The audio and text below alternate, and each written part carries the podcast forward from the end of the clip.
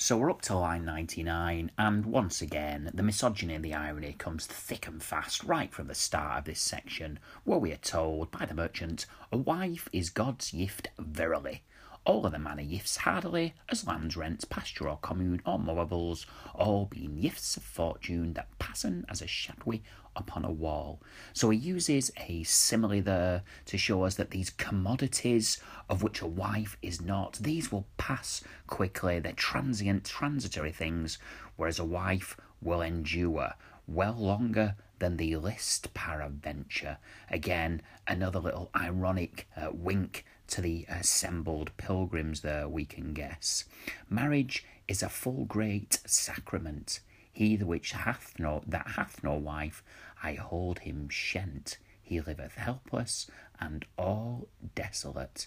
So again, more irony of the the shent that he holds them in great as being really poor.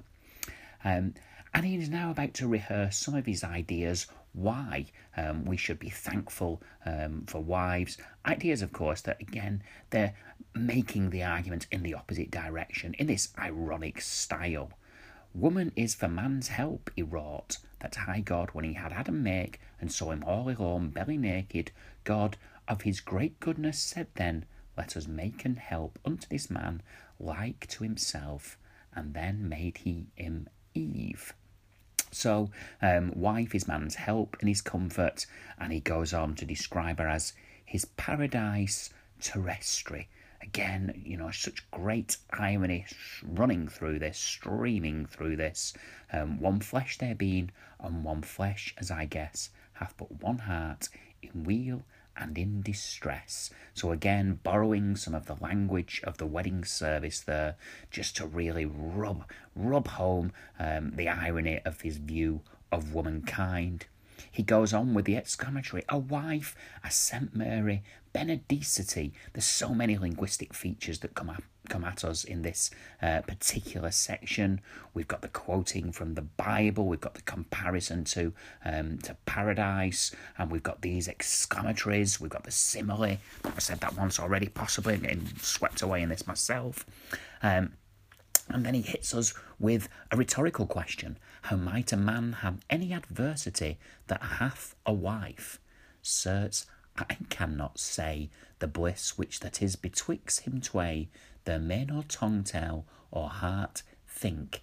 Uses the first person here and a little rhetorical trick that the merchant narrator will often pull throughout the telling of his tale that words simply fail him. He is just not gifted enough to describe the greatness of the things that he wants to tell us. In this case, of course, um, how wonderful it is to have a wife. Again, he continues in this uh, in this vein with a conditional now. If he be povera, she helpeth him to swink. She keepeth his good and wasteth never a deal. Um, you know, full of irony.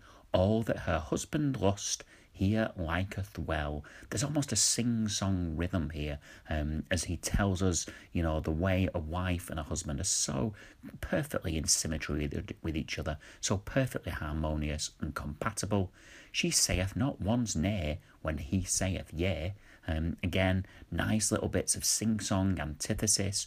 Do this, saith he, already saith, saith she. O blissful order of wedlock, precious. Thou art so merry and eke so virtuous. So um, the harmony that is between a husband and a wife, harmony, of course, that he has told us, is totally alien to his own life and to that of all married men, is what he really believes. And so commended and approved eke that every man that hold him worth a leek upon his burn ought all his life thanketh God that he hath sent him a wife the worth a leek reference, a lovely bit of uh, idiomatic language there from Chaucer, from the merchant, um, just giving us the sense of a, a real voice, a real human speaker. And a wife, pray to God for him to send a wife to last unto his life's end, for then his life is set in secureness, in security. Um, that's what you get with a wife. Um, as long as, of course, he work after his wife's rede, that is, he takes here oh his wife's advice, then may he boldly burn up his head, they been so true and therewithal so wise. For which, if thou will worken as the wise, do always so as women will thee read. So take your wife's advice and you can hold your head up high.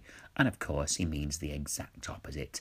Go around with everybody knowing you take your wife's advice and you will be a, a laughing stock, a humiliated, emasculated shadow of a man. There ends. Uh, that takes us to line 150, and I'll pick it up there very, very soon. Bye bye.